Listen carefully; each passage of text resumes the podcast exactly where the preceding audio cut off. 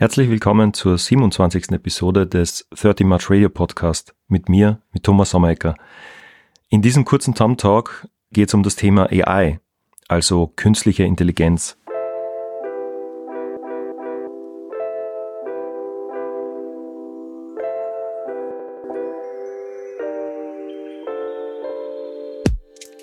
AI ist in den letzten Jahren zum wichtigen Thema geworden, da es immer mehr Anwendungsbereiche gibt, in denen sie eingesetzt werden kann.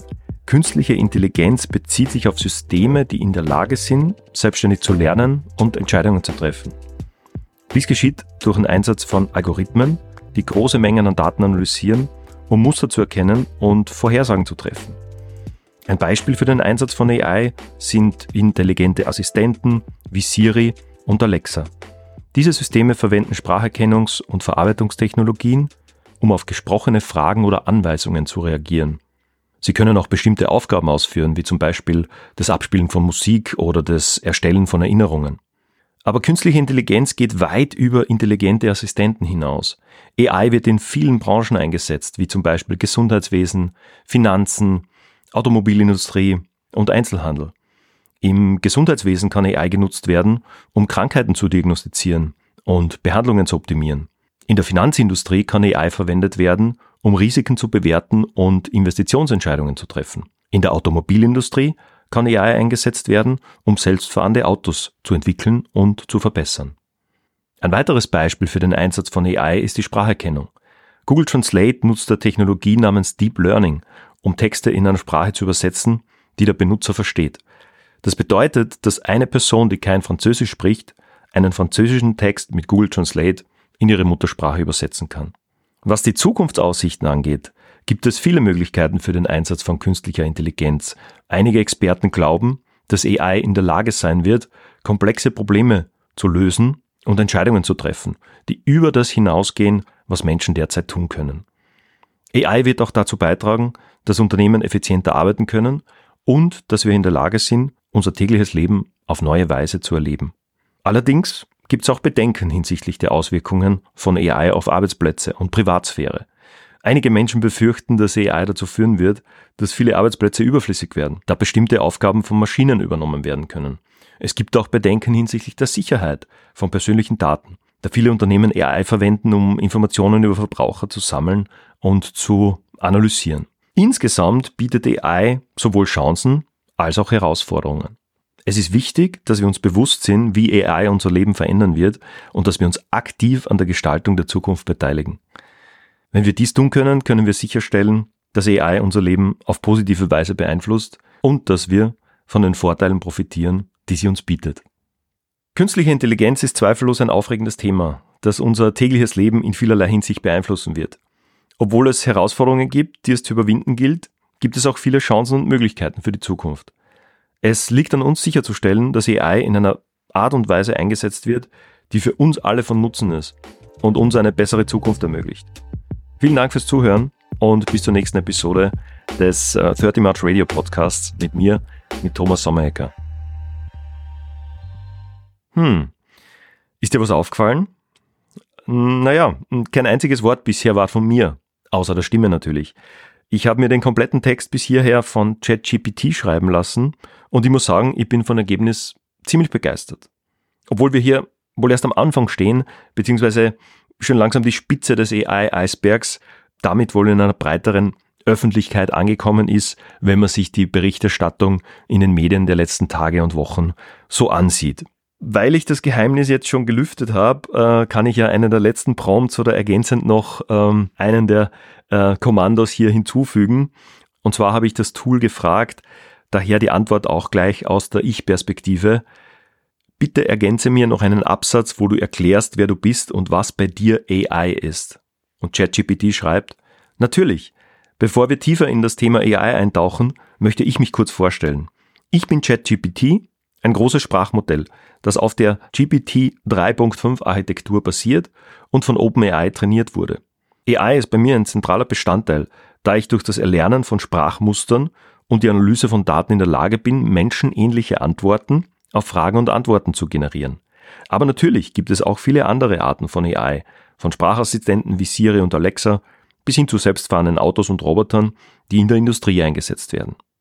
noch ein weiterer Prompt von mir. Und zu guter Letzt, wofür steht die Abkürzung ChatGPT? Die Antwort lautet, die Abkürzung ChatGPT steht für Chat Generative Pre-Trained Transformer, was übersetzt so viel bedeutet wie vorab trainierter generativer Chat-Transformer. Der Name bezieht sich auf die Tatsache, dass das Modell darauf trainiert ist, menschenähnliche Antworten auf Fragen und Anfragen zu generieren. Der Transformer-Teil des Namens bezieht sich auf die Architektur des Modells, die auf der Transformer-Netzwerkarchitektur basiert, die für ihre Fähigkeit bekannt ist, komplexe Sprachmuster zu verstehen und zu erzeugen. Wow! Also im Endeffekt haben wir jetzt hoffentlich einiges gelernt ich fand äh, einige Sätze und Absätze natürlich etwas holprig, aber wie gesagt, das kommt zu 100% von ChatGPT, von diesem Tool, das derzeit in wirklich aller Munde ist. Und äh, ja, meine Tochter Tabea meinte kürzlich, das ist das neue Internet. Puh. Ja, das hat mir zu denken gegeben und ich habe gleich versucht, äh, mich in die Zeit von circa 1995 zurückzuversetzen als bei mir in der HTL in Klagenfurt nur wenige ausgewählte Professoren und ein paar Schüler-Nerds, man könnte auch Streber dazu sagen, mit dem pfeifenden Modem des einzigen Internetrechners im Labor erste Webseiten mit dem Mosaik-Browser aufgerufen haben. Falls sich da noch jemand erinnern kann, das war so ein Vorgänger äh, von dem, was wir später unter Netscape-Browser kennengelernt haben. Vielleicht gibt da dieser Vergleich hier auch zu denken. Ja, das ist nicht einmal 30 Jahre her, eben das Thema äh, Nerds verwendendes. Ähm, Schüler, HTLs, Universitäten haben vielleicht ein paar Rechner davon und experimentieren.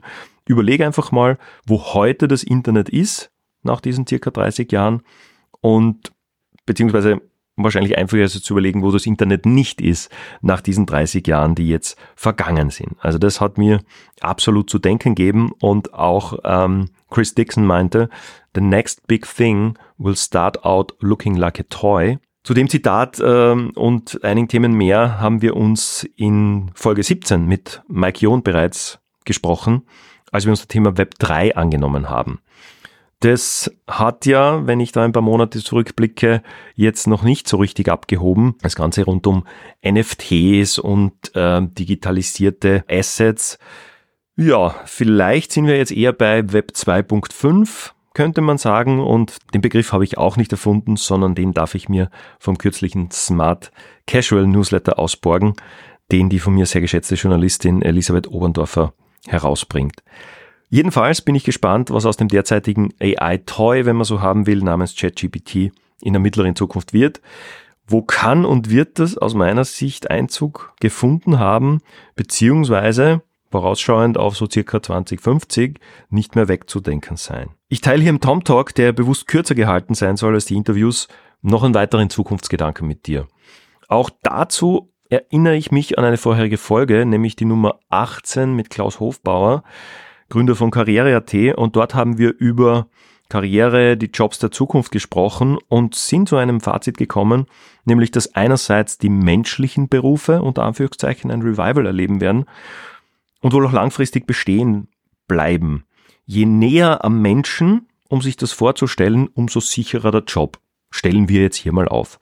Gerade weil eben der Rest der Welt immer digitaler wird, also dieses Pendant zwischen komplett digitalisierten Jobs oder Jobs, die mit der Digitalisierung zu tun haben, versus Jobs, die absolut menschlich sind und immer menschlich waren. Da denke ich zum Beispiel an eine Hebamme, an äh, Pflegepersonal oder zum Beispiel an Koch oder auch einen Bergführer. Also alles, was Leben und Erleben ausmacht, wird oder sollte meiner Meinung nach an Priorität gewinnen, beziehungsweise sich damit auseinanderzusetzen, damit einen Job zu haben weil es eben das Pendant zwischen der zunehmenden Digitalisierung und den analogen, ja, lebenden Menschen und unseren tiefsten Bedürfnissen und Erlebnissen darstellt. Ja, im Gegenzug wird wohl jede Branche noch digitaler werden und damit das geforderte Know-how, damit umgehen zu können, viel, viel größer. Mit äh, Entwicklungen, die wir uns heute wahrscheinlich noch gar nicht vorstellen können. Oder hättest du oder deine Eltern sich 1995 ähm, ausdenken können, dass ein paar fremde Menschen zum Beispiel in Portugal oder irgendwo anders auf der Welt ein Foto von ihrem Schlaf- oder Badezimmer machen oder auch von der Holzhütte im Wald. Du kannst das alles vorab irgendwo anschauen und buchen, um schließlich dorthin zu reisen und bei ihnen zu Hause übernachten zu können. Ganz ohne sich jemals getroffen zu haben, die Menschen zu kennen, mit denen zu sprechen. Naja, das ist mittlerweile erfunden, nennt sich Airbnb und äh, ist heute wohl weithin bekannt.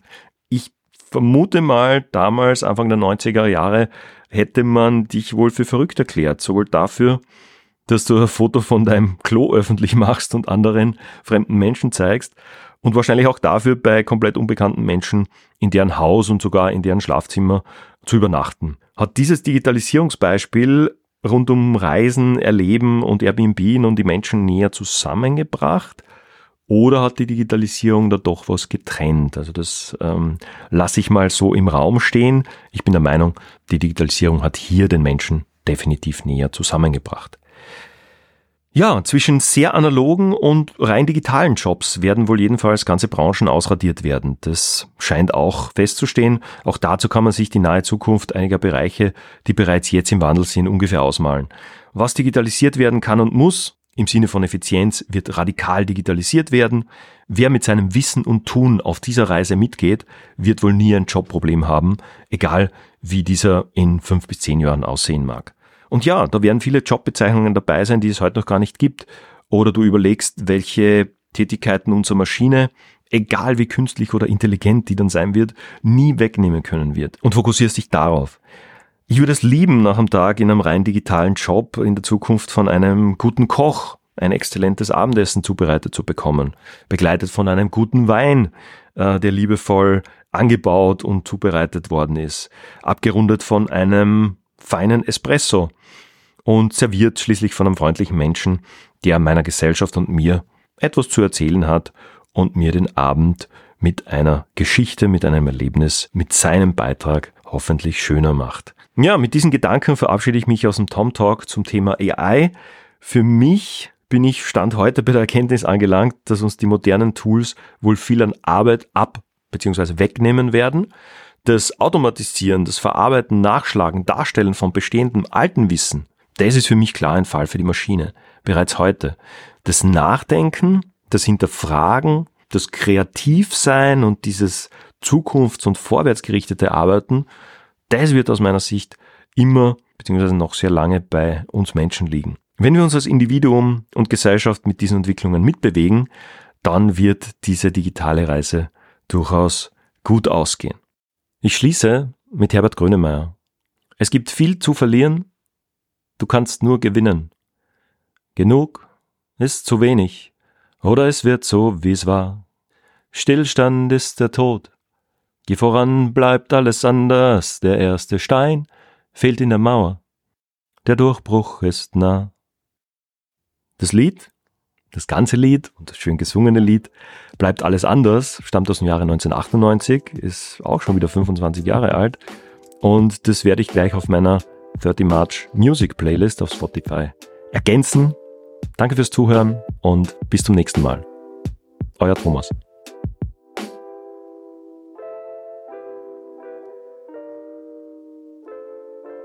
In einem Absatz. Connecting the Like-Minded 30 March Radio ist der neue Podcast mit Thomas Sommerecker. In meinen Gesprächen dreht sich alles um Verbindungen, Generationen, Kontinente, Menschen, Synapsen und vieles mehr. Ein Podcast, der seine Hörerinnen und Hörer nicht nur zum Denken anregen, sondern auch zum Handeln und Entscheiden führen soll. Gespräche, Gedanken und Erfahrungen für einen besseren Mix von Work, Life und Balance. 30 March Radio. Ein Podcast, den mein jüngeres Ich sehr gerne gehört hätte.